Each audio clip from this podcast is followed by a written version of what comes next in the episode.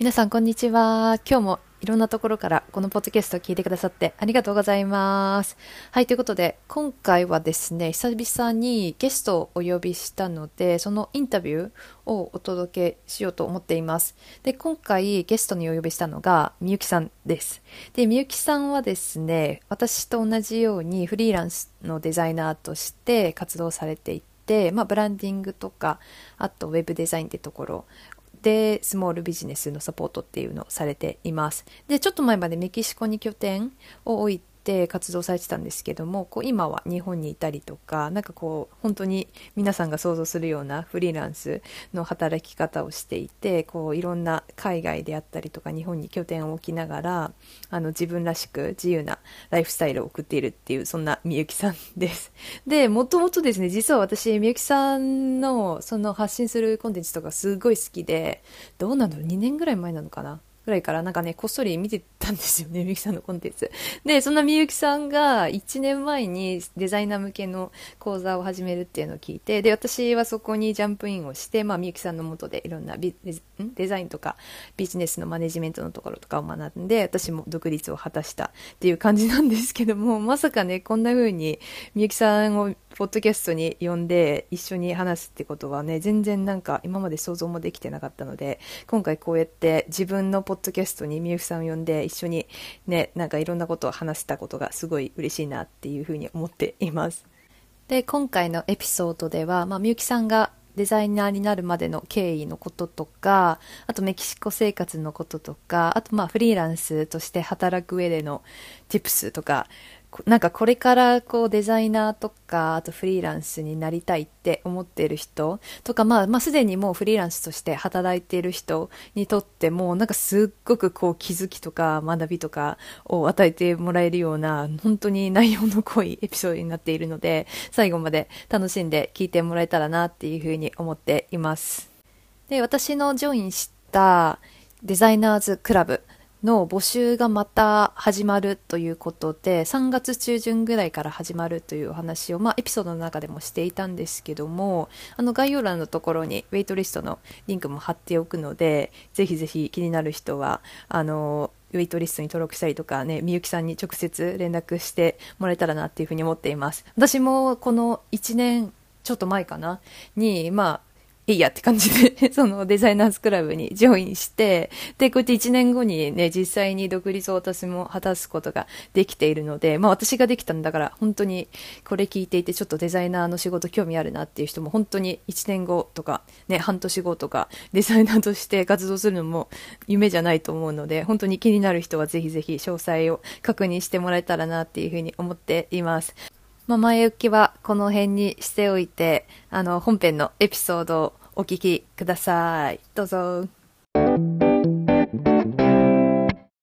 はい、ということで今日はゲストをお呼びしてインタビューをしていきたいと思います。で、今日ゲストにお呼びしたのが、私のね、デザイナーのメンターでもあるみゆきさんにお越しいただきました。で、みゆきさん多分知ってる人も多いんじゃないかな。こんにちは。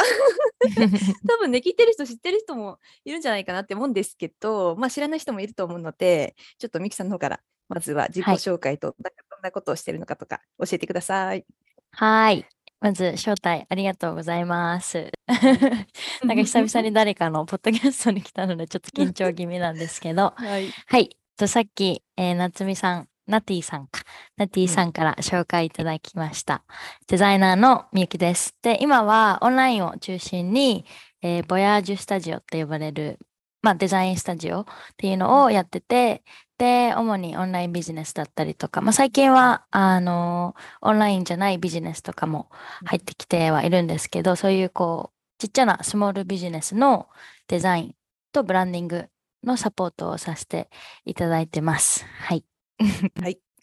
お願いします。ありがとうございます。来てもらって。そう、みゆきさんとは1年ぐらい前かな。私がみゆきさんの開講したデザイナーズクラブに入って、そこでね、私はいろんなね、デザイナーの働き方とか、いろんなことを学んで、でね、1年経ってまさかこうやってポンドキャストに来てもらうなんて思ってなかったんですけど、ね、そうそうそうそうな感じで、なんか私もなんか結構バタバタしてて、あのデザイナーズクラブの後に、うんうん、ずっと話したいなって思ってたけど、なんかバタバタして、うんちょろっとメッセージするくらいだったけど、そうなんかこうやって話せて嬉しいです、うん、ありがとうございます。はい、そうで、なんか今ね、あのみゆきさんにも紹介してもらった通り、まあいろんなね、なんかスモールビジネスとか、まあ、それ以外のビジネスとか、あとねデザイナー、私みたいにデザイナーを目指す人のに向けてこうなんかいろいろ教えたりとか、今いろんなことされてると思うんですけど、まあなんかここに来るまで多分ね、いろんな経験をしてると思うので、なんかその辺も今日は聞けたらななんて思ってます。はい、はい、はい、楽しみ。そう、私も楽しみ。で、もともと持ってみゆきさんデザイナーになんかなろうって決めたきっかけっていうか、うん、なんか多分そこまでね、うん、多分なろうみたいな感じですぐパッていけたのか、なんかそこまでなんかいろんなこう、うん、なんか、ね、ありましたよ、思いがあったのか。そう、そもそも始まりがなんかデザイナーになりたいとは思ってはいたけど、何度もこう挫折っていうのをしてきて、でその挫折もなりたいと思ってこうアシスタントデザインやったりとか、なんか福岡のデザインの会社に勤めてみたりとか、まあ、デザインっていうお仕事に関わってきて、その中でもなんかやっぱり自分の思ってる働き方と違うとか、なんか自分がやりたいデザインができない環境とかにいて、でなんかそういうのもあって、すごいこう楽しくないっていうのがすごくこう自分の中であって、じゃあもうデザイナー向いてないのかなみたいな感じで、結局その自分のアイデンティティごとをこう否定して、で挫折するみたいなことがあって、で今やってるブランドデザイナーとしてそのVoyage Studioやってるんですけど、今の働き方とか一緒に仕事してる方、まあ、クライアントの方とかも本当にこう自分が理想としてた人たちだったりとか、すごいこう理想としてる働き方にやっとこうなってきた感じ。でもそれって実はその2年前のコロナの時期にやっとこの今の働き方をだんだんこう形にしてきた感じで、もう本当それまではこう英語でこうアップンダウンっていうか、なんかこうこう波があるっていうか、ね、何度も挫折したりとかで、そもそも私自身もこうデザインの学校に行ったわけじゃなくて、まあ、独学でアメリカの大学にいるときにビジュアルコミュニケーションっていう、こうちょっとこうマーケティングとグラフィックデザインのなんか間のクラスみたいなのを取って、でそこからすごいこうデザインに興味を持ったんですけど、でもなんか本当クラスで取ったの、学校で取った授業といえばそれぐらいで、あとはそのデザイナーとしての働き方とか、なんかもっと具体的にウェブサイトデザインしていくっていうのはもうほぼ独学できたから、それこそなんかこう独学だからこそ結構挫折しやすかったのかなって思って、うんうん、そうで、なんかそういうこう自分のそう大変だったこととかで、うん、なんかそういうのも伝えたらすごいこう誰かのためになるだろうなと思って、まあ、デザイナーズクラブを始めたっていうのもあるんですけど、そう今の働き方になるまではすごいそうやって何度も挫折してきた。いや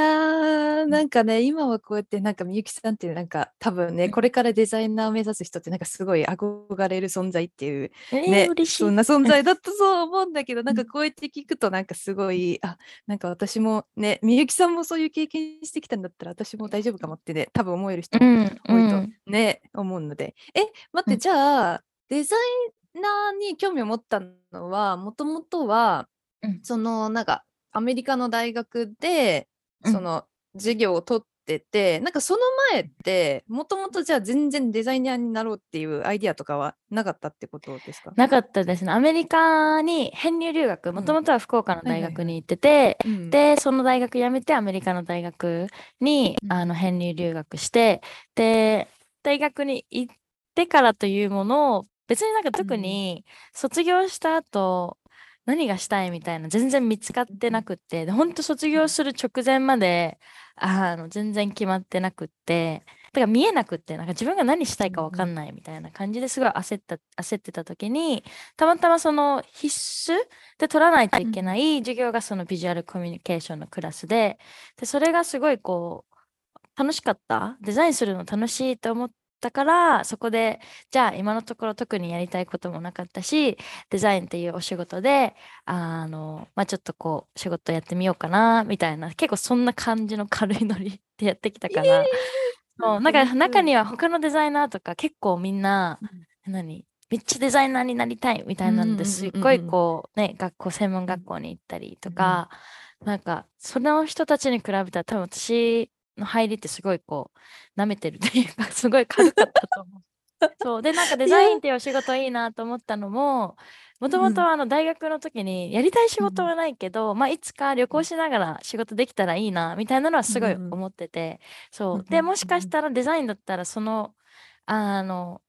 が可能になるかもって思って、なんかそういう感じでデザインの世界には入ってきた感じ。そういやー面白い。確かになんかそういう、なんか私もなんかどっちかっていうとそのパターンで、全然なんかデザインっていうアイディアはなんかなくて、ほとんどただなんか、みゆきさんの今言ってたみたいに、やっぱなんかこうどこなんて、私もなんかこう海外を結構転々とする今まで生活してきたし、そういった意味で結構やっぱりデザインってまあね、いろんなタイプが多分あると思うんですけど、なんかこういうグラフィックデザインとか、なんかウェブデザイン、ブランドデザインとかだったらね、なんか今みゆきさんが言ってたみたいに、なんかそういう働き方もできるしっていうので、なんかそういう意味ではなんかそういうのを目指してる人はすごいね、合ってるだろうなって、なんか私はすごい思います。そう、すごいこう需要がある業界だけど、入ってくるにはすごい敷居高いイメージがあると思う。そのデザインってこうスキルがないととか、なんかもう本当にデザインやりたい人じゃないとできないみたいな。でもなんか私もそうだったけど、仕事って一ツールでありっていうか、その自分がこういう風に生きたいっていうライフスタイルを実現するためのものがなんか仕事って考えてるから、なんかこうもう人生をかけてデザインしたいっていうノリではない。でもそれでもそういう人がいてもいいんじゃないかなっていうのは最近こうすごく思うかな。確かにまあね、自分がやっぱね、どういう風になんかね、働きたい、どういう風にこうね人生を送っていきたいってとこには結局はなるし、どういう人と働きたいとか、やっぱそこに入ってくるのかなって、なんか私もだって今までデザインって言ったらなんかすごいやっぱりそれこそデザインとかなんかそういうやっぱなんかアーティスティック、なんて言うんだろう、こういうなんか技術系っていうのかな、アーティスティックなイメージある、なんかそういうのって絶対なんか専門学校に行かないととか、なんかそういうやっぱ考えがやっぱりあったけど、でもなんか最近やっぱなんかウェブデザインとかなんかそういうのを結構始める人多いから、なんかちょっとこの敷居が下がってるっていうか、なんか割となんか始めやすい、なんかパソコンさえね、みんなだって多分若い人みんな多分パソコンの使い方は分かるだろうから、なんかそこをもうちょっとこうね、自分のなんかこのクリエイティビティとかを使えばなんかね、そういうのが合ってる人はなんか全然可能な働き方だなって私も思ってます。そう、一旦始めてしまえば、そんなになんかこう自分が思ってたほどそんなに難しくない。もちろんね、センス磨いたりとか、一応こうルールにもデザイン、最低限のルールがあるから、そういうのを学んだりとかはできるけど、だからそういうのやりながら学べばいいから、そんなに思ってるほど敷居が高くないっていうのは、多分始めてからじゃないとわからないし、でも私自身もそうだったけど、始める前はすごいなんかこう大変そうみたいな、なんか自分絵描けないしとか、なんかそんなセンスないしみたいな、なんか自分で自分のそのチャンス潰してたっていうか、そう、なんかすごいこうもったいないことしてたなと思うから、そう、もしね、このポッドキャスト聞いてる人でもしデザイン興味あるって人は一旦なんかチャレンジしてみてほしいなってすごい思います。本当に、なんか多分そんなね、できないことでもない。だってみんなだって今多分インスタで発信してる人とか、みんな自分でなんかキャンバーで作ったりとかしてるだろうから、そうそれちょっとね、やっぱりね、でそれをなんかこう自分のテイストを入れてやっていけば全然デザインとして成り立つと思うので、確かに、みゆきさんのあれですか、なんかもともと子供の時とかなんか絵描くの好きだったとか、なんかそういうなんかこうつながる感じとかあります？つながるのは、コーディング、実はお絵描きは得意っていう感じではなかったけど、昔やってたのが今につながってるなと思うのは、コーディングと、あと情報整理っていうのかな、結構ノートまとめたりとか、学生の頃ノートまとめたりとか、なんか自分の課題をなんか小学生とかで、そのただ作文書くだけじゃなくて自由研究とかか、自由研究とか、その自分でリサーチしてきたものを上手にまとめてプレゼンするとか、なんかそういうのすごい好きだったなと思って、でそういうこう情報をなんかこうプレゼンするために見せるのとかもすごい、なんかそこでもしかしたらあの時完璧に養われたわけではなかったけど、で結構楽しんでやってたから、なんかそれもう今思うとあ良かったなと思ったし、そのコーディングの方はブログがめっちゃ流行った時期があって、うちが小学生、小6とか多分中1とか、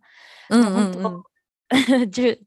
歳11歳12歳とか多分そこら辺の時にブログがめっちゃ流行って、で、その友達とかとねこうやってブログ、なんかほんとしょうもないですよ、なんか自分のお気に入りの筆箱の写真撮って、でそれをただ自分のブログにアップロードしてなんかこの筆箱ここで買いました、これここがお気に入りですみたいな超しょうもない記事を書いて、でもなんかそのブログのなんかこう見た目みたいな、全体のブログの見た目の、例えば背景色を変えたいとか文字の色を変えたいっていうのにHTML、それこそコーディングの超基礎のコードをちょっとこういじってで書いてた。だからその時から今思うとあれコーディングだったなと思って、でもなんか小学生の時は自分が好きで変えたいと思ってたから、そういうやり方調べてでやってた。だからどっちかっていうと謎解きみたいな感じでこうコーディングとしては認識してなかったけど、そう今振り返るとあの時やってたのコーディングだった、なんかすごいオタッキーなことやってたな自分でそんな小学生いるみたいな。でもそうなんかね、流行りましたよね小6。なんかでこれ多分私たちの世代の人だあって思うかもしれないけど、なんだっけ、プロフみたいな、ブログなんだっけ、なんかブログなのかな、なんか本当になんかペラッと本当にそれこそなんか本当に背景と本当に文字ぐらいのなんかなんだっけ、そうそんな感じのやつ私もなんかあれでも中学校ぐらいの時かな多分、なんか写真とかなんか載せられたりとか、そうなんかこうデジタルでなんか自分の生活を記録していくみたいなのが多分すごい流行ってね。なんか私もやってたな、そういえば中学校とかなんかそういう時なんかデコ絵文字みたいなのが流行ってた時なんていうの、なんか分かる、スタンプみたいな、そうスタンプみたいなやつをなんかこう使ってなんかね、なんか日記みたいな、なんかその日のなんていうの、高校生の時とかめっちゃデコログとかやってた。なんかそのデコログにこう動く絵文字みたいな、誰かが作った動く絵文字みたいなのを貼ってて、でなんかちょっとこう日記風に写真入れたりして、でデコログのなんかカバーとかトップも変えたりして、あれってよく考えたらもうほんと初期のウェブデザインだったなと思って、そうあれって本当に私もなんか今思えばああいうのやっぱなんかつながってんだなって、確かに確かに、なんかそれがなんかね好きでできるってことはやっぱりなんかねこう面白いなーってめっちゃ思う、本質的なところで何かつながって、そうだからなんか過去にデコログとかめっちゃ好きだったよみたいな人は全然ウェブデザイン、そんななんかこう難しくない、最初なんかこう覚えたりするのにちょっとこうとっつきにくさを感じるかもしれないけど、一旦使い方を覚えてしまえば本当にデコログと一緒みたいな感じで、本当になんかずっと調べて使えるんじゃないかな、思う。なんかこうしたいなっていうのを調べて、ね、なんかそれこそ今のコーディングもそうだけど、なんかこの文字をこういう風にしたいとか、ね、この画像をここになんかこういうちょっとなんかエフェクトをつけてとか、なんかそういうのも確かになんか私もなんか結構それがあったから、意外となんかコーディングって多分ウェブデザインやりたい人にとってはなんか割とこのハードル、なんかそこがちょっと難しそうだからなんか自分できないんじゃないかとか思う人もいるかもしれないけど、なんか私もなんかそこ難しいかなってなんか思ってたら、意外となんか私も多分もともと私の場合はなんかゲームポケモンのゲームを昔やってて、それでなんかコーディングをちょっと使うとその絶対普段はゲットできないポケモンがなんかゲットできるようになるみたいなめちゃくちゃマニアックなことを小学校の時とかにしてて、そのコーディング使って、だから私もなんか結構つながってて、それが今にねえ、面白いですよね。だからそう、意外となんかそういうふうに思うと、もしなんか私たちみたいになんかそういうちょっとね、なんか子供の時とか中学生の時ぐらいになんかそういうちょっとねことが私もあったなって思う人いたら、もしかしたらね、なんか今つながるかもしれない、つながるかもしれないから何でもまずはねやってみてほしいって私は思ってますけど、うんうんうんじゃあ今はでもみゆきさんは日本に住んでるけど、多分それって一時的な感じで今日本に。そうです、はい。そう、もともとずっとコロナまではアメリカにいたんですけど、コロナ始まって、もう一旦日本帰ってこようって帰ってきて、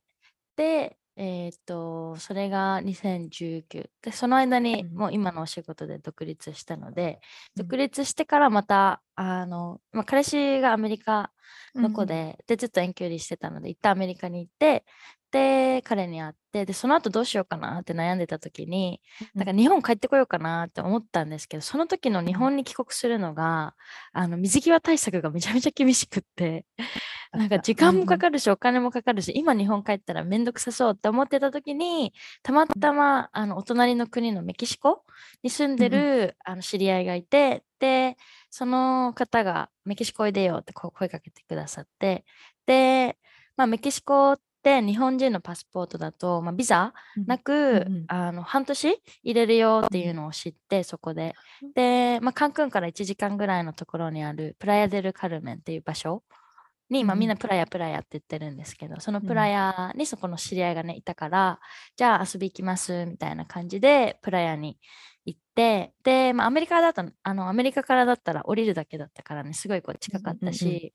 でなんか話聞く限りすごいこうビーチもあるし、天気もいいし、なんか物価も安いしみたいな感じで、じゃあ行ってみるかみたいな感じでメキシコのそのプラヤに行って、そしたらもうね、プラヤにすごいこ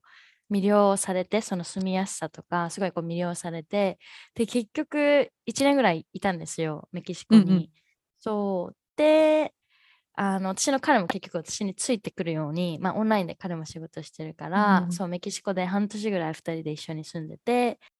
で1年ぐらい住んだから、とりあえずメキシコは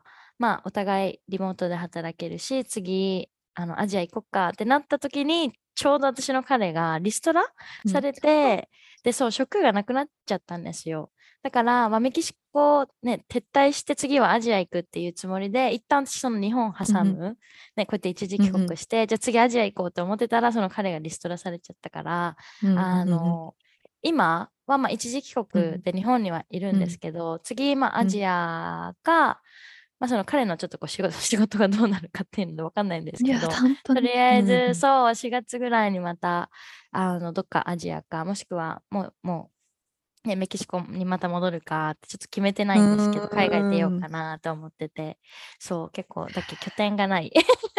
どこにもそう私もそうだけど、そうなんかでもそんな働き方とかねすごいいいなってね。だってそのメキシコにそもそもだって行くっていうのもなんか別になんかずっと、メキシコ行きたいみたいな感じではなくって、なんか、メキシコいいよ、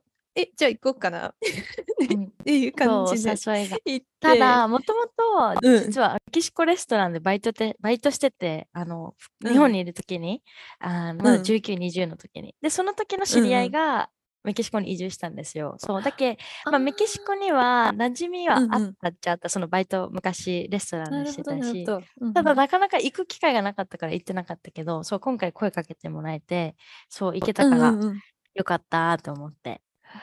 そういうことか。じゃあなんとなくこうメキシコっていうのはどこか頭の中になんか行きたい、なんかいつか行ってみたいなみたいなのあったけど、行く機会もなかなかなくってみたいな感じで、あんまりこうイメージがなかったからなんかメキシコ危ないみたいなよく聞いてたし、メキシコはなんか日本から遠いからなのか、なんかあんまり多分日本人で行こうっていう考えになる人も多分あんまりいなかったですよ。全然日本人もいなかったし、アジア人も全然いなかったから。そう確かになんかメキシコって多分アメリカ人はなんかすごいね、なんかバケーションとかで行く人多いだろうけど、お隣の国だし、確かに本当にだって私もいつ行ったんだろう、メキシコ2000コロナの前だから2018、19ぐらいに行ったのかな、カン君に、うんうん、そうそう、その時もほぼアメリカ人か、まあ、イギリス人か、まあ、アジア人って多分カン君ですだ、うん、そんなにいないですね。そう、ハネムーンとかで来る人はいるけど、住んでるみたいな人はいなかった。で、私が住んでたプラヤももう大体アメリカ、カナダ、ヨーロッパのもう白人がたくさん、うん、いっぱいいるみたいな感じだって、うん、そうアジア人だとすごい浮いてたから、まあ、その分ね可愛がってもらえたこともあるけど、でもなんかアジア人は全然少ないイメージか。そうか、うん、でもそのプライアって結構あれですか、なんかノマドっていうか、みゆきさんみたいな働き方してる人は結構多いですか？うん、そう、めちゃめちゃいました。なんかプライアのいいところって、うん、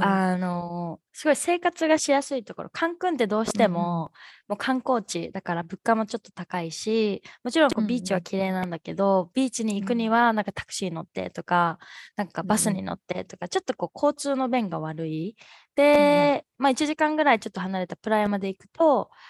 もう全部こう歩ける距離、ビーチもそうだし買い物もそうだしね、なんかこうカフェがいっぱいたくさん、ね、あるから、なんかすごいこう生活のしやすさでいうとプラヤも本当にダントツで、うんうん、まあ、カンクンまで比べるとそこまで観光地でもないから、まあ、一応観光地ではあるけれども、まあ、カンクンに比べたらね全然そんなに、うんうん、物価が上がるわけでもないし、人がたくさんいるわけでもないし、うんうん、でそうすごいノマドの人にはめちゃめちゃいい環境だったなと思って、でそれこそ自分が住んでるアパートからもう歩いてビーチに行けたりとか、ね、たくさんジムもあったりとかで、カフェもいっぱいあるから、結構いろんな、ね、どこのカフェに行ってもだいたいそこで仕事してる、もうパソコン広げて仕事してる人もいるし、で逆に仕事してたから多分アジア人でね、すごいこう日本人、まあそもそもアジア人が珍しいからすごいこう声かけられて、うんうん、どこから来たのとかで、日本ってすごいこう日本世界中から愛されてる国だから、うん、日本から来たよ、まあ日本から来たっていうのをちょっと嘘っぽいなと思ったんですけど、私ずっとアメリカにいたから、うん、そうでも日本人だから日本から来たよみたいな感じで言ってたら、うん、そうすごいこうなんか友達なろうよみたいな感じで、すごいこうカフェで友達とかめっちゃできて、うん、で、うん、そうなんか仕事ももちろんそういうカフェでやりつつ、でもそういうふうにこう人のコネクションもどんどん増えていくから、うん、なんか交流関係とかも増えて、でね、遊びも充実してたから、もうめっちゃなんか今振り返ると、今に日本にね一時帰国してるから、うん、なんか夢のような生活だったな。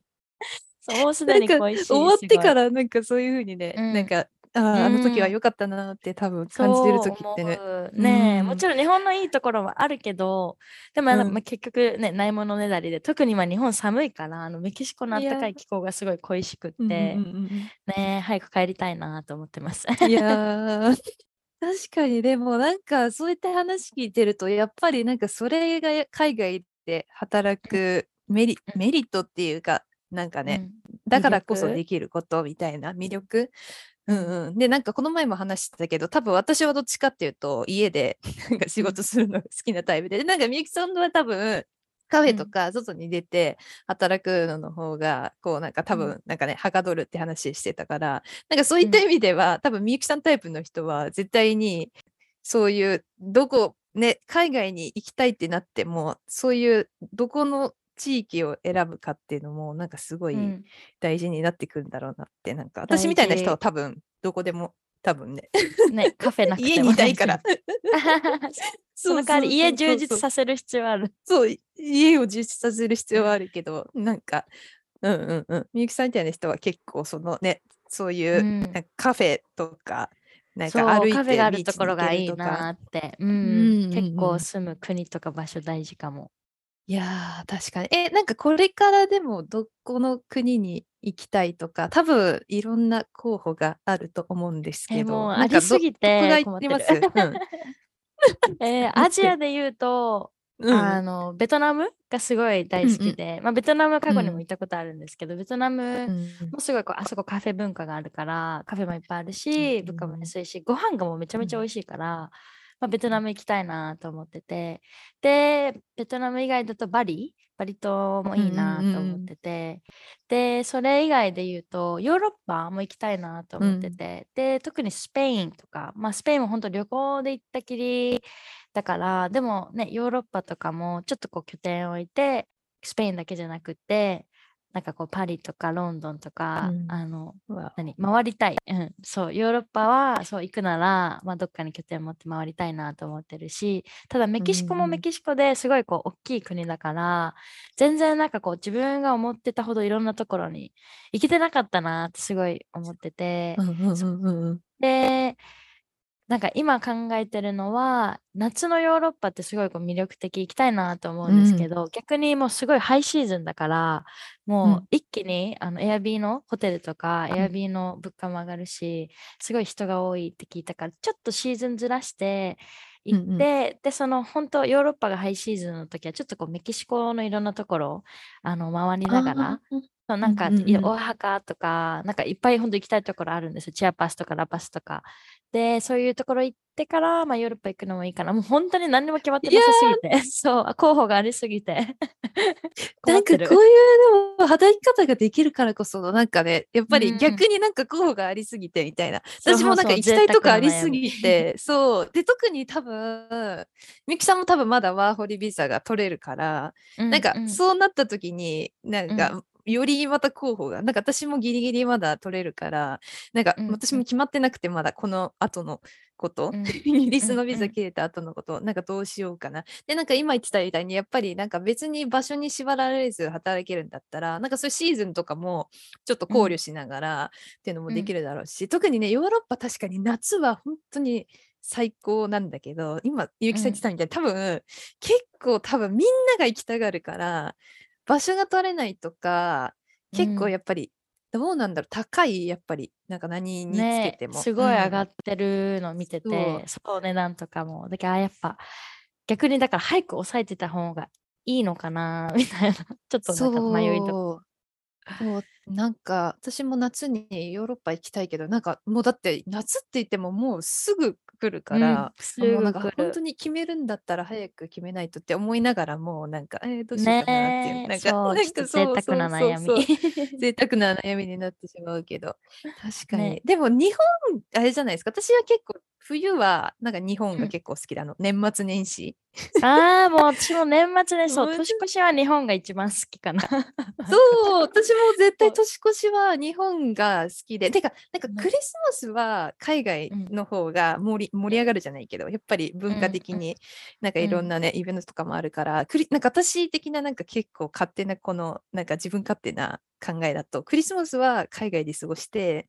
でなんかこの27、28ぐらいに日本に帰って年末年始を過ごしっていうのがなんかすごい私はやりたいなって、これから、うん、まさに、うん、私それしましたよ今年あそういいなってなんか思ってただからめっちゃよかった、だってね多分アメリカとかも行ってたし、うんうん、そう彼の実家にクリスマス行ってで、うん、29に日本に帰ってきてそのままそれめっちゃ理想年末年始は家族とそうすっごい楽しかったです。そうなんかこれ毎年やってもいいなと思いましたね、確かにこれ毎年できたら私の一個考えたと冬の2月まあ今の時期とかはオーストラリアとかニュージーランドに行けば季節が逆だから、うん、そうねそこでそうそれもありだなとか、なんかうちの彼ともなんか私もなんかいろいろ話してなんか夢はこうどんどん膨らむけど、ね、なんかやっぱ決めないといけないからそこがなんかやっぱりなかなか決められずにね難しいですね。そう私もワーホリできるのに一回もしたことないからもったいなと思いつついやそうねワーホリしないとやっぱりビザの、ね、申請とかも意外となんかめんどくさかったりとかするから本当に行きたいってなったら早めに行動していかないと本当に ね行けるの実際に半年後1年後とかっていう風に多分なるから、もし聞いてる人で行きたいって思ってる人はまず決断をしないと多分何も進まないと思うのでね私も決めないといけないけどこれからのことみゆきさんもね、まあ、彼の状況とかもあると思うけどねちょっと考えながら、うん、まあでも本当にこのね、やっぱりどこでも働けるっていうねことができるからこそね、こういうふうに次どこ行くかなっていうふうに多分できると思うので、うん、それは本当素晴らしいことだなって思ってます、うん、ありがたいです。そうそうそう。でもなんか私みゆきさんに聞きたかったのが、結構そのフリーランスの働き方って、まあね、まだフリーランスになってない人とかからすると、なんかすごい理想的な、ね、今話してたみたいに時間にも場所にも縛られないっていうところがあると思うんですけど、なんか実際私が始めてみて、なんか割と、なんか自由があるからこそ、なんかそこの、なんて言うんだろう、プライベートとか仕事となんかこう結構ごっちゃんな感じの、なんて言うんですか、ライフスタイルになるから、なんかそこら辺を結構こう、うんうん、バウンダリーを引いたりとか、なんかこういい感じにバランスを取ったりとかするのが難しいなって思ってて、うん、なんかその辺でみゆきさんのそうアドバイスを私がもらいたいです。すごいわかる。なんか、うん、私が最初始めたばっかりの時も、うん、本当に1日10時間働いたりとか、うん、もう働きすぎ、そのずっと座ってて、うん、パソコンポチポチやってたらもう首が回らなくなるぐらい、体が固まって、もうそのぐらいずっと多分働いてて、うん、でも首が回らなくて体が痛いってなった瞬間に、うん、まだ自分20代中盤なのになんかこんな体に支障が出てやばいだろうみたいなもちろんこうフリーランスになって、自分のこう理想とするライフスタイルを実現するために頑張りたいっていう、多分なんかそのモチベーションもあったし、エネルギーとかも多分すごかったから、うん、そうやって働き続けられたし、あれがなかったら逆に今の自分はいないから、別に後悔はしてないんだけど、今振り返って思うのは、そう、もうちょっとこうバウンダリーを引くっていう意識っていうのをちゃんと持ってたら、ちゃんとこう休憩取れたりとか、自分の体をケアしながらそれでもこう頑張れる方法を見つけたりとか、うん、そう、ただ本当に仕事にしかフォーカスしてなかったから、うん、なんかそれ以外のこと、例えば家族との時間とか友達との時間とか、うん、なんかそういうのが全然なかったなと思うし、時間が取り戻せないからこそ、すごいこう過去の自分とか、うん、もしこのポッドキャスト聞いててこれからフリーランス目指して頑張りたいと思う人には、それこそそのバウンダリーの大事さみたいなのってすごい伝えていきたいなって思う。でも最近すごく私の中で、うん、なんか新しい発見というか、うん、本当自分の中でバウンダリーの引き方っていうのが、うん、本当人それぞれだなっていうふうに思ってて、で私の場合、そのバウンダリーを引く、もうすごいこう仕事が楽しいからこそやりたいと思う、なんか仕事やらない時間がもったいないとか、うん、寝てる時間ももったいないくらい自分がこうやりたいことがある、うん、でもそれをこうバウンダリー引くためにやらないっていう選択肢、うん、すごいこう自分の中でこうモヤモヤする、やりたいのになんかこうバウンダリー引くからやっちゃダメみたいな、すごいこう矛盾が生まれてる気がして、うん、だからなんかそのバウンダリー引こうっていう風に考えるのをやめて、うん、で私の場合だったらやりたい、自分がそのやりたい仕事をやりたいって思ってることをちょっとご褒美みたいな感じにして、で、それ以外にやらないといけないこと、仕事以外にやらないといけないことってあるじゃないですか。例えばしっかり睡眠をとるとか、うん、なんか体を動かす時間をね、持つとか、家族とか友達との時間を作るみたいな、うん、それをまずこう優先事項に入れていく。まずそれを最初にスケジュールの中に入れてって、で、それ以外の時間に自分の大好きな仕事を入れるみたいな、そういうやり方に変えてからは、すごいこうバランス、自分の中でちゃんとやらないといけないこともやってるし、自分の大好きな仕事もできるから、うん、すごいこう今バランス取れてるなと思うし、前ほどもうほんと一日十何時間も働いてみたいな、体が動かないみたいな、こうエクストリームな生活ではなくなったかなって思う、うん、なんかすごい、なんかめちゃくちゃ発見がありました今。なんか仕事のそのやりたいってことをご褒美としてっていうのがなんかねえ、本当これシフトだと思う。なんか私的には本当になんかすごい、なんていうか逆のやり方だなってなんか思って、普通だったら、うん、なんていうんだ、あれみゆきさんが言ってたのは、先に友達との時間とか、まあ、家族の時間とか、あとはまあ自分のなんかね、例えば睡眠をよくとるとか、うんね、うん、なんかそういったことを先に入れて、そこの間にご褒美としてやりたいこと、まあ、仕事っていうのを入れていく、うん、なんか普通だと逆にそう仕事の時間を抑えて、うん、その間に空き時間にそう、うん、なんかあここが空いてるからじゃあここ友達となんか予定合わせってなった時も、うん、この時間だったらいいよみたいな風になるのがなるほど、確かにそれは、うん、なんかフリーランスってすごい気づかされる、誰でも、うんうん、言ってくれないから、うん、その働きすぎだよとかもう働くのやめなって言ってくれないから、誰もだから働きすぎ問題が出てくるけど、うんうん、そうなんかやっぱ後から仕事を入れることによって、うん、もう強制的に仕事できる時間っていうのが自分で、うん、1日もう24時間しかないのはみんな一緒だから、うん、その空いた時間に仕事を入れることによって少しはその仕事の時間を減らせるっていうか、そうやっと自分の好きなことができるから、うん、じゃあ何からしようかなとかすごいこうやる気に満ち溢れたりとかで、仕事以外の時間の間にすごいこう友達からなんかこうなんだろうインスピレーションを受けたりとかモチベーションを得たりとか、うんうんうん、走ってる途中になんかこう新しいプロジェクトのアイデアを思いついたりとか、こう仕事以外の時間でもそのインスパイアされる機会っていうのがあるから、うん、こう新鮮な感じでまた仕事に戻ってくれるっていうのもすごい自分の中でいいなと思って、そうだからこれちょっとそうシェア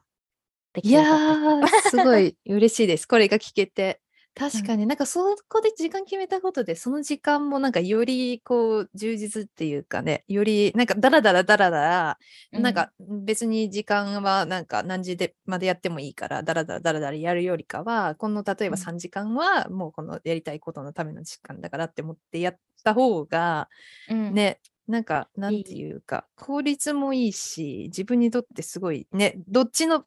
プライベートとかやらなきゃいけないことの時間もなんかすごい充実したものになるだろうし、なるほど、うん、なんか多分これすごいね気づかされた人も多いんじゃないかなって思います。これめちゃめちゃ聞けてよかったよかった確かにね、多分私も結構去年きつくって、やっぱりその時間の使い方とか、まあ、ありがたいことにそのクライアントさんの仕事とかもすごい忙しくてとかっていう時もあったし、なんかやっぱりこのフリーランス始めてすぐの時はやっぱりそのね、絶対多分みんななると思うんです、この働きすぎとか、なんかその夜までね、なんか夜中とか、まあ私は夜中までやることはないけど、なんかそういう風に時間を忘れてやっちゃうってね、結構これはね、うん、あると思うんですけど、なんかやっぱりそのね、経験してるみゆきさんだからこそね、多分こういうアドバイスをもらえると思うので、すごい嬉しい聞けて、うんあとはまあね、ここまでなんかいろいろみゆきさんいろんなことをして、ね、デザインをしたりとか、まあね、デザイナーの意味は育成っていうところもしてると思うんですけど、これからはなんかあります？なんかもっとこういうやっていきたいこととか、なんかデザイン以外でやっていきたいこととかなんかありますか？うんうんうんうん、デザイン以外は今2つあるかなと思ってて、1つがもうずっと場所をもう多分20歳の時に日本出て、で、私今年29になるんですけど、本当過去9年間こう本当アメリカとかメキシコとかもそうだし、あんまりこう自分の拠点っていうのを持たずにポンポンこういろんなところ転々としてきて、自分のなんか拠点というか、なんか自分の本当帰る場所、もちろんこう実家はあるんだけど、やっぱりなんか実家って今帰ってくるとすごいこう居心地はもちろんいいけど、仕事ができるそういうインスパイアされた環境であるかって言われると、やっぱりなんかこう気持ちよく癒すって言えないから、なんか自分のアパートでも何でもいいんですけど欲しいなと思ってて、それこそその自分の拠点で海外に行ってなんか可愛い何でもいい、なんかマグカップ買ってこれ自分のお家持って帰ろうとか、なんかそういうのしたいなと思うし、そうこれまでは自分の拠点がなかったから可愛いなと思ったもの海外で見つけてももう別に持って帰る場所がそもそもないから買えないんですよ。でそれがなんかすごいもったいないっていうか、なんかこれ自分のお家があったら買って持って帰るのにみたいなのがすごいたくさんあって、もう過去何年間もずっとそれだったから、なんかそろそろ拠点を持ってもいいのかなっていうふうに思ってて、うん、でもちろんその、ね、彼と国際恋愛してるし今遠距離やってるから、私が日本に拠点を持つってなると、うん、どうしてもそうまた遠距離みたいなことになっちゃうから、うん、なんか私一人で決めることではないかなと、なんか彼と一緒に決めていきたいなとは思うけど、うん、もう一緒に住むのかはちょっとどういう風になるかわからないけど、とりあえず今なんか拠点があるとすごいこうもっと、まあ、もちろんお金はねかかるかもしれないけど、その家賃を払って、うん、でもその家賃を払うくらいの価値はあるのかなと思ってて、その自分がインスパイアできる場所にいることですごいこう仕事をのも向上するだろうし、うんね、なんかこういろんなクリエイティビティとかアイデアが生まれるだろうし、なんかそのぐらいの価値はあるなっていうふうに思ってて、で、うん、そう、それがまず一つ目で、二つ目がオンライン以外のちょっとこうクリエイティブなことをやっていきたいなと思ってて、うん、で今私的に熱いのが陶芸、うん、で陶芸もロクロ使うやつと手びねりって言っても手だけで作っていくやつあると思うんですけど、うん、ロクロのやつは過去に何回もやったことあって、でもちろん好きなんですけど、うん、もう本当こう自分の手だけで作っていく陶芸っていうのにすごいこう今惹かれてて、で先週やっと初めてクラス受けてきて、うん、でやっぱめっちゃ楽しかった、いや楽しめるのは分かってたけど、やっぱ実際にやってみたらすごい楽しくって。でこういうのも自分の拠点があったら自分のお家で、ね、陶芸やったりとか、あとお絵かきペインティング水彩画かな、うん、ウォーターカラーで絵の具でお絵かきしたりとかもするのも好きだし、うん、そういうこう自分がオンラインとかデジタル以外のクリエイティブに何かを作れるとか、ウクレレが弾けるとか、なんかそういう環境とかやっぱ場所が欲しいなっていうふうに思ってて、そうだから全く仕事とは関係ないことだけど、うんうんうん、でもこれからのビジョンとしてやっていきたいのはすぐこう思いつくものとしてこの中2つかなっていう感じ。確かにそれはなんか聞いてて、うん、分かるって、なんか私もずっとこうね転々としてきたから、なんかそのね拠点がないのもなんかそれはそれでこう自分がやりたかったことではあるんだけど、なんかないはないでなんか落ち着く場所が欲しくなるっていうのかな、なんかそれこそなんか今さっき言ってたみたいに、うん、なんかねちょっとしたそれこそマグカップとかもそうだし、なんか可愛いわかんないけどブランケットとかなんか見つけても、うんうん、いやでもなんかこれなんかね持ち歩くっていうか、なんかその後のことを考えちゃって、なんか私も結構もうめちゃくちゃミニマムななんかこの生活をしてきてるから、なんか私もなんか今のミキさんの話聞いてて、そう拠点がねやっぱりこう、ね、自分のなんか好きなものでこうなんか囲まれてわかる、ね、なんかスタジオみたいな感じでなんか やりたいっていうのもあって、確かにそれこそそういうなんか陶芸とかってなった時もなかなかやっぱりね、まあ海外に住んでても確かにクラスとか受け入れるだろうけど、なんかその後のなんかこう作ったのをどうしようとか、なんかそういうの、なんかそういうなんかね、そういうなんかね、なんか日本でに拠点があったらなんか心配にならないことが逆に心配になっちゃったりとかするから、確かに、うん、でもなんかそれできたらめっちゃ素敵ですね、なんかねえ、まあ、拠点は日本じゃなくてもいいかな、なんかメキシコで拠点持ってもいいなと思うから、うん、場所は決まってないけど自分がこう、うん、いつも帰る場所があるっていうのはすごいこういいな、なんか多分今の自分の拠点って本当スーツケースだから、うん、スーツケースの中に全部自分のものが入ってるみたいな、うんそうそうそう感じ、うん、だからもう、ね、自分が望んで始めたことではあるけど、もう何年かやってすごいこう、うんうん、だんだんもういいかなっていう風になってきたから、まあ、次は拠点を持ってこう根を張るというか、そういう時期なのかなとも思う。なるほど、うん、確かにね、やっぱり私もなんかそれはすごい感じてて、やっぱりスーツケース、それこそスーツケースに入るものがとりあえずそう私の今の持ってるものとか、本当に家に多分置いてるのってなんだろうな、うん、何が逆に今なんか実家にあるんだろうって考えた時に、なんだろう、なんか実家にあるのなんだろうな、なんか捨てられない卒アルとかそうアルバムとか、なんか自分がスポーツやってた時に使ってたラケットとか、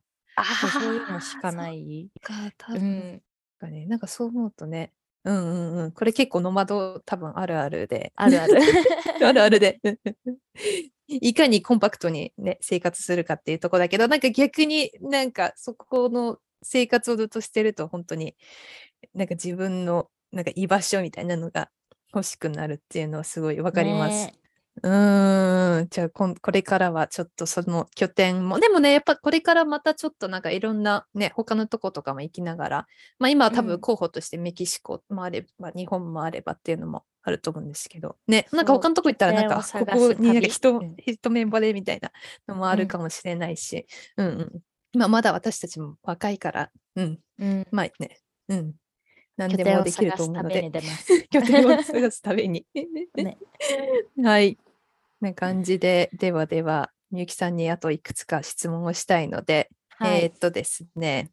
あとは聞きたかったのはなんか多分これまでまあね、その場所のこう移動っていうジャーニーもあれば、そのビジネスにおいてのこのなんていうんですか、さっき言ってたけどアップアンドダウンっていうかね、いろんな多分みゆきさんの中でそのジャーニーっていうのがあったと思うんですけど、そのジャーニーの中ね、例えばずっと楽しいわけでもないしずっと下がってるわけでもないと思うので、なんかそのジャーニーの中で、なんかこれはなんかちょっと怖いけどこういうのトライしてよかったなとか、なんかそういうことがあれば教えてほしいです。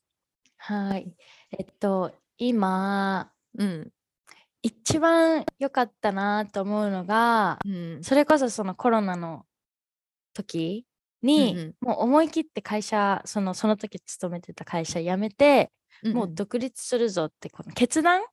そう決断して良かったなってすごい思って、さっき夏美さんがね、もう決断しないと何も始まらないっていう風に多分言ってたと思うんですけど、本当にその通りだなと思ってて、オプションが溢れすぎてるそのうちらの周りに、でオプションがあるからこそ迷うし、ね、すごいそれってありがたいことではあるなと思うけど、オプションがあって、例えばオプション A だとこうなる、オプション B だとこうなるって、なんかそのオプションについて考え過ぎても、もうどれが正解とかどれが不正解っていうのが本当にないから、答えは出ないから、もう一旦これって決断してしまうのってすごい大事だなと思ってて、で私がそのコロナの時に福岡のデザインの会社に勤めてて、でなんか人はすごいいいんだけど、自分がやりたいデザインやれてないなとか、自分がこれ理想とする働き方じゃないなと思ってて、で、ね、辞めない理由もたくさんあった。ちゃんとお給料ももらえるし、別にそんな働かなくてもね、すごい人はいいしみたいな。でも、それでもやっぱりずっと海外行きたいなとか考えてたってことは、やっぱりそのもう一つのオプション、もう独立して海外にね、転々としながら生活したいっていうオプションが忘れられなかったから、もうこれしかないわと思って頑張って、もうじゃあもうこれに全力を捧げようみたいな感じでやめる決断をしたけど、あれがなかったら多分ずっとずるずるね働いてたのか、もしくは、いずれは独立したのかもしれないけど、あのコロナのタイミングで、すごいお家にいる時間がたくさんあったからこそ全力を捧げれたこともたくさんあったし、タイミング的にもあの時決断した自分、なんか褒めてやりたいなってすごい思う、かな。いや確かにね、そのやっぱり私たちのね、今この本当にSNS とかもそうだし、めちゃくちゃ情報は溢れてて、で例えば海外行きたいってなった時だって別に生き方じゃないけど、なんかそういうのだって調べれば出てくる、結局必要なのってやっぱその決断だし、その決断って多分そんな簡単にできることではないと思うんですね、やっぱり今みゆきさんが言ってたみたいに。でもなんかそこをなんかちょっと、なんかやるぞじゃないけどなんかちょっと怖いけど、悩みまくって、そう本当に自分がどうしたいのかっていうとこね、何度も同じそのアイディアとか、やりたいとかこうなりたいっていう風に戻ってくるってことは、もう自分が忘れられてないから、もう答えそれなんですよ。そうで、多分怖くていけない、そこにいろいろリスクを考えて、例えばなんか独立できなかったらどうしようとか、クライアント獲得できなかったらどうしようとか、私たちの脳ってすごい賢いから、このいろんななんかこうリスクみたいなのを考え始めてすごい怖くなっちゃうし、ね、もちろんこう迷ってもいいと思ってて、むしろ迷った方がいい、そういうリスクを考える必要もあると思うし、迷ってもいいけど何度も迷って結局同じところに惹かれるとか戻ってくるってことは、もうそれ一度やってみないと答えが出ないことだと思うから、そうなんか迷うことにめちゃめちゃ時間かけすぎてたんですよ多分私って。すごいずっと迷いまくってて、本当はもっと早く独立できたかもしれないけど、すごい迷ってて決断するのが遅かったから、まあね、コロナのタイミングになったけど、もっと早く独立できたかもしれないんじゃないかなと思って今、そういうマインドセットがあるとね、そうだから迷ってもいいけど、そうね、迷い続けるって時間もったいなくなるのも嫌だから、そうなんかそこ難しい、どのタイミングで決断するかは難しいんだけど、こう自分がもう何度も同じところに同じ考えとかこうだったらいいなっていうのに戻ってくるっていうのはすごいヒントになるんじゃないかな、もうこれやるしかないわっていうヒントだと思って決断するしかないのかなってすごい最近は思ってます。確かにそれはそうですよね。何回もだってそこにね、他のことしても結局そこに戻ってくるってことは、本当自分がそれやりたいってね、もうね、それこそさっき言ってたみたいにヒントっていうか、もうそれがきっと答えなんだろうから、もうあとね、そこには決断、なんとなくやろうかなっていうのってなんか結構難しくって、なんかやっぱりやるぞってなんかどっかで決めてアクションに起こしていくっていうのが多分ね、そこが必要になってくると思うので、なんかちょっとね、もし聞いてる人でそういうね、今経験してる人はね、もしかしたらこれヒントかもって思ってね、どこかで決断するの怖いかもしれないけど、まあやってみないと本当わかんないっていうのもあると思うのでね、まず決断してそこからね、ちょっと行動に移してみる、ちっちゃいことでもいいからってことかなって思います。はい、ありがとうございます、みゆきさん。ありがとうございます。ライフレッスンです。ライフレッスン。ありがとうございます。じゃあ最後に、ね、このポッドキャストを聞いてくださってる方で、多分ね、なんか私たちみたいにこれから独立したいなって思ってる人もいると思うので、そんな人に向けて、みゆきさんからなんかメッセージをもらいたいです。はい。もうこれ、過去の自分にこう想像しながらすごい、何がいいかなって考えたんですけど、もう一番言えるのは、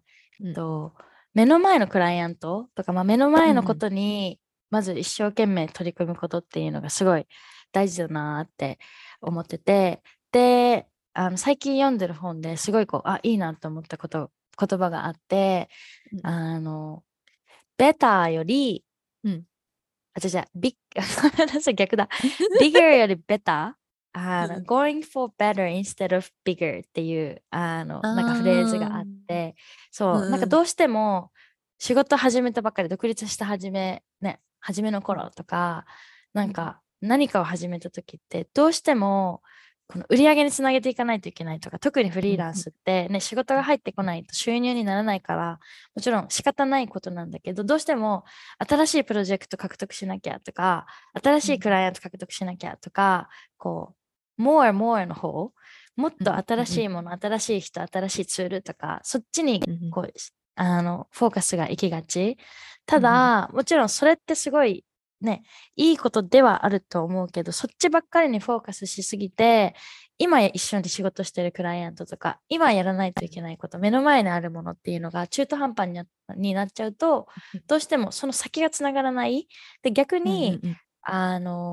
今目の前にいる人とかクライアントとかオーディエンスとか、もうその人たちにすごいこう貢献するね。もう私とかもそうなんですけど、今一緒に仕事をしてるクライアントの売り上げを伸ばすとか、その人たちのこのウィンをたくさん増やしてあげることで、自分がめっちゃ頑張って新規のクライアント獲得しようと思わなくても、勝手にその今自分が仕事してるクライアントが他の人紹介してくれたりとか、もしくはまた別のプロジェクトがあるんでってこう違うプロジェクト持ってきてくれたりとかするから、あんまり自分でじゃあ新しいプロジェクト探さなきゃってこう動かなくても自然とこう入ってくるようになる。で、うんうんうんうん、このレッスンに気づくまでは私もすごいこう、次のプロジェクトなんかこうブッキングしなきゃみたいな感じですごいこうプレッシャーを感じて、うんうんうん、で、ね、ソーシャルメディアのなんか更新すごい頑張らないとってか、うんうんうん、とかなんかこうマーケティング、自分のサービスどんどんマーケティングしてでなんか知名度上げていかないととか、すごいこうそっちばっかりに気取られちゃって、どうしてもこう目の前のクライアントに 100% こう全力を捧げることができなかった。でもちろん 100% じゃなくてもいい、なんか 90% とかでもいいと思うけど、なんか私の中で今はすごいこう自分のベストを尽くしたいなって、その目の前のクライアントとか今一緒に仕事してるクライアントに対してもうベストなものをなんかこう出すことによって、その次につながるのが見えてるし、長期的に見ても多分こっちの方がいいのかなっていうふうに思ってて、そうだからなんか adding more そのbigger とかなんか more とかじゃなくて、うん、その目の前のものを better にしていく方が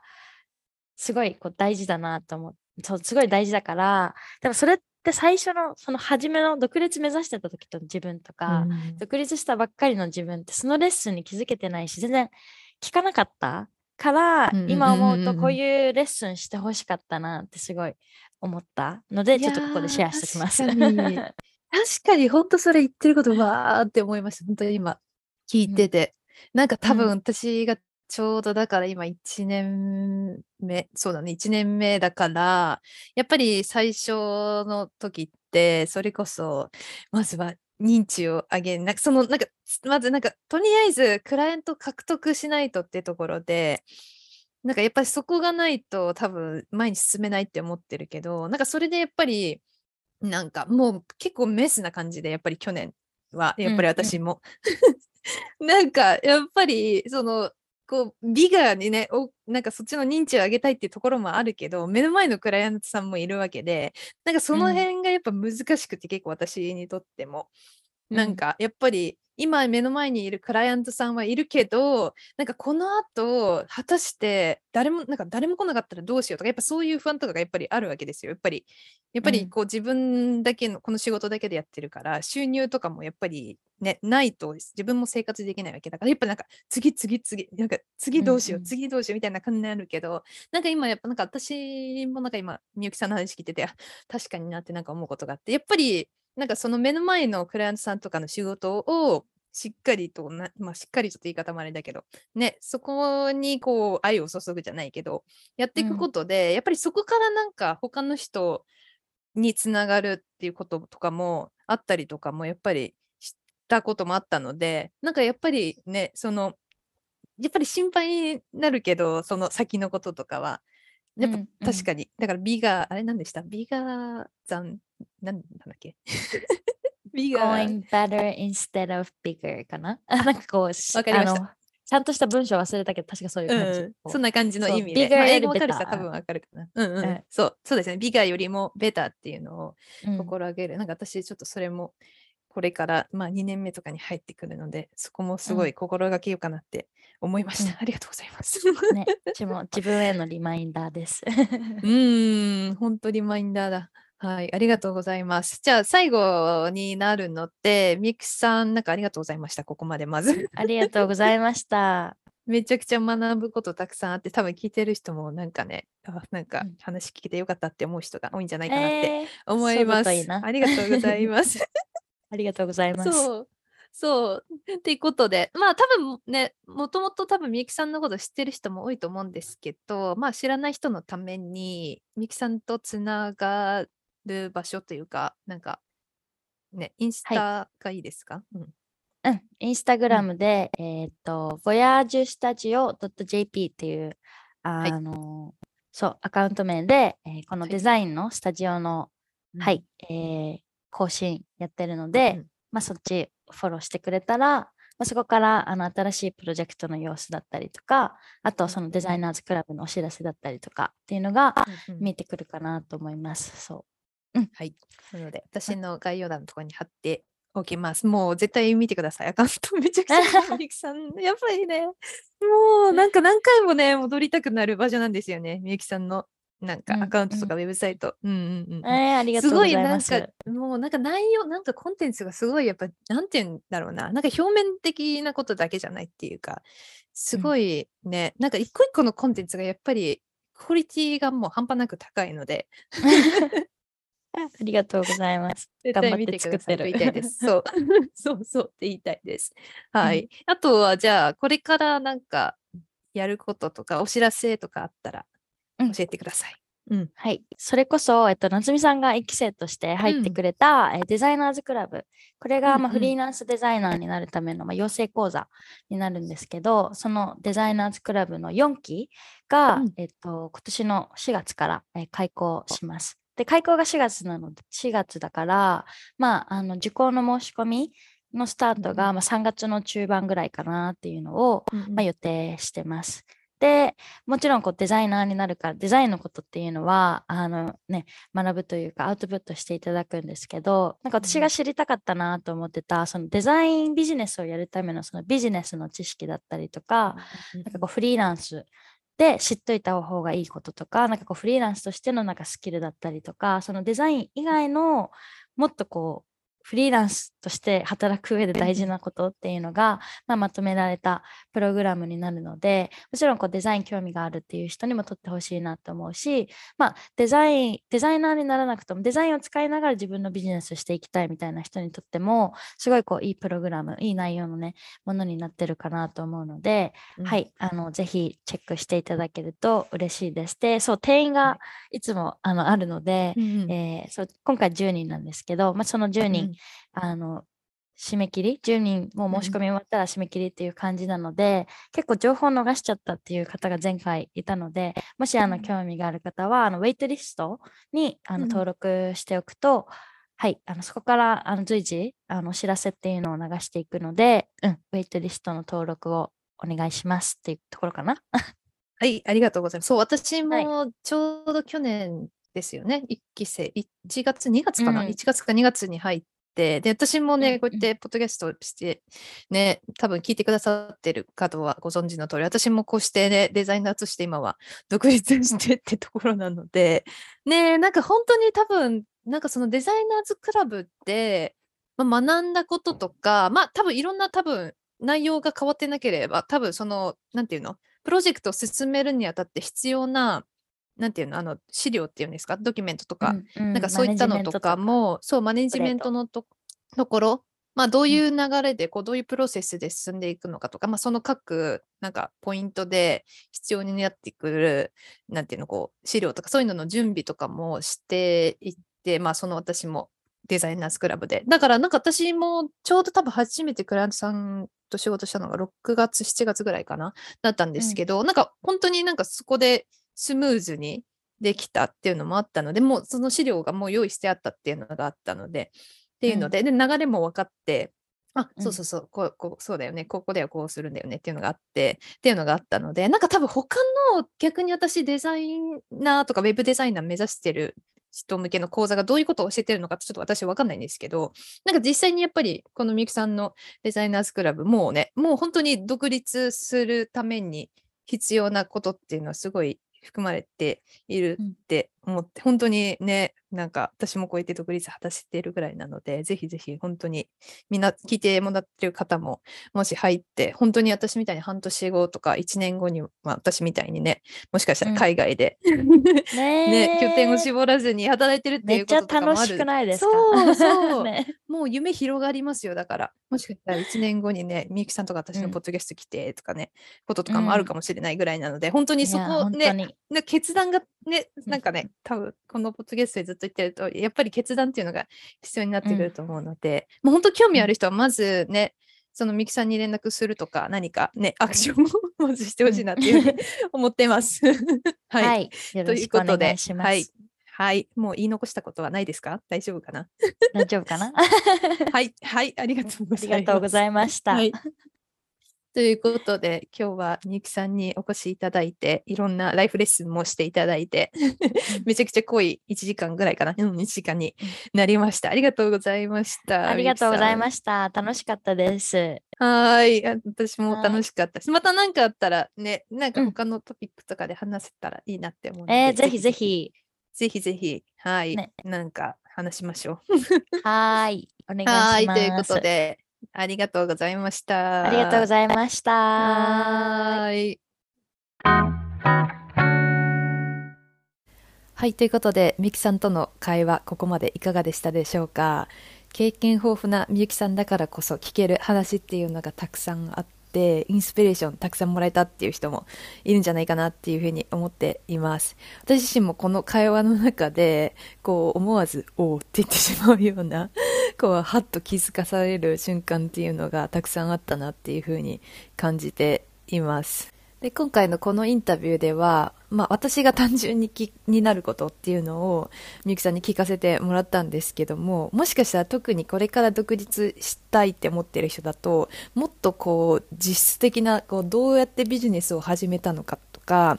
どうやってクライアントを獲得してるのかとか、どうやってこう認知を上げてるのとか、そういうことが聞きたいって思う人もいるんじゃないかなっていうふうに思っています。ただなんかこう私も自分なりにこうビジネスを始めてきて、で思うのは、ただこう SNS 発信をしてとか、ただこう商品とかサービスを売ってそれを提供するっていうのがビジネスじゃないなっていうのはすごく感じていて、実際こう今回みゆきさんが話していたような、例えば時間をどういうふうにうまく使っていくかとか、どういうマインドセットを持っていくかとか、どうやって自分の好きなこととかやりたいこととか、あと強みとかを生かしていくかとか、そういうことがこう自分らしく楽しくビジネスを継続していく上で大事なことになるんじゃないかなっていうのをすごく思っていますなので今回こうやって実際にみゆきさんの生の声っていうのを聞いて、たくさんこう発見とか気づきっていうのをもらえたって人も多いんじゃないかなって思うので、今回のこのエピソードを聞いて終わりじゃなくて、こう何か次のアクションにね、起こしていったりとか、なんか実際にこういろんなことを試して自分に合ったやり方っていうのを見つけてもらうきっかけになってもらえたら嬉しいなっていうふうに思っています。はい。で、あんまり長々と話してもいけないのでここで終わりたいと思うんですけども、実は私もですね、みゆきさんのVoyageポッドキャストに呼んでいただいて、そこでなんでデザイン始めたのかとか、実際独立してどうなのかってところを話しているので、ぜひそちらもチェックアウトしてもらえたらいいなっていうふうに思っています。あとはエピソードの中でもあった通り、今回私もジョインしたデザイナーズクラブの募集が始まるっていうことなので、これを聞いてちょっとデザインとかね、フリーランス目指してるっていう人はぜひぜひみゆきさんのところにリーチアウトしてもらえたらなっていうふうに思っています。はい。ということでここまで聞いてくださってありがとうございました。何か番組の質問とか感想とかトピックリクエストとかは概要欄のところに質問フォームを載せているので、そちらからお願いします。はい。ということでまた次のエピソードでお会いしましょう。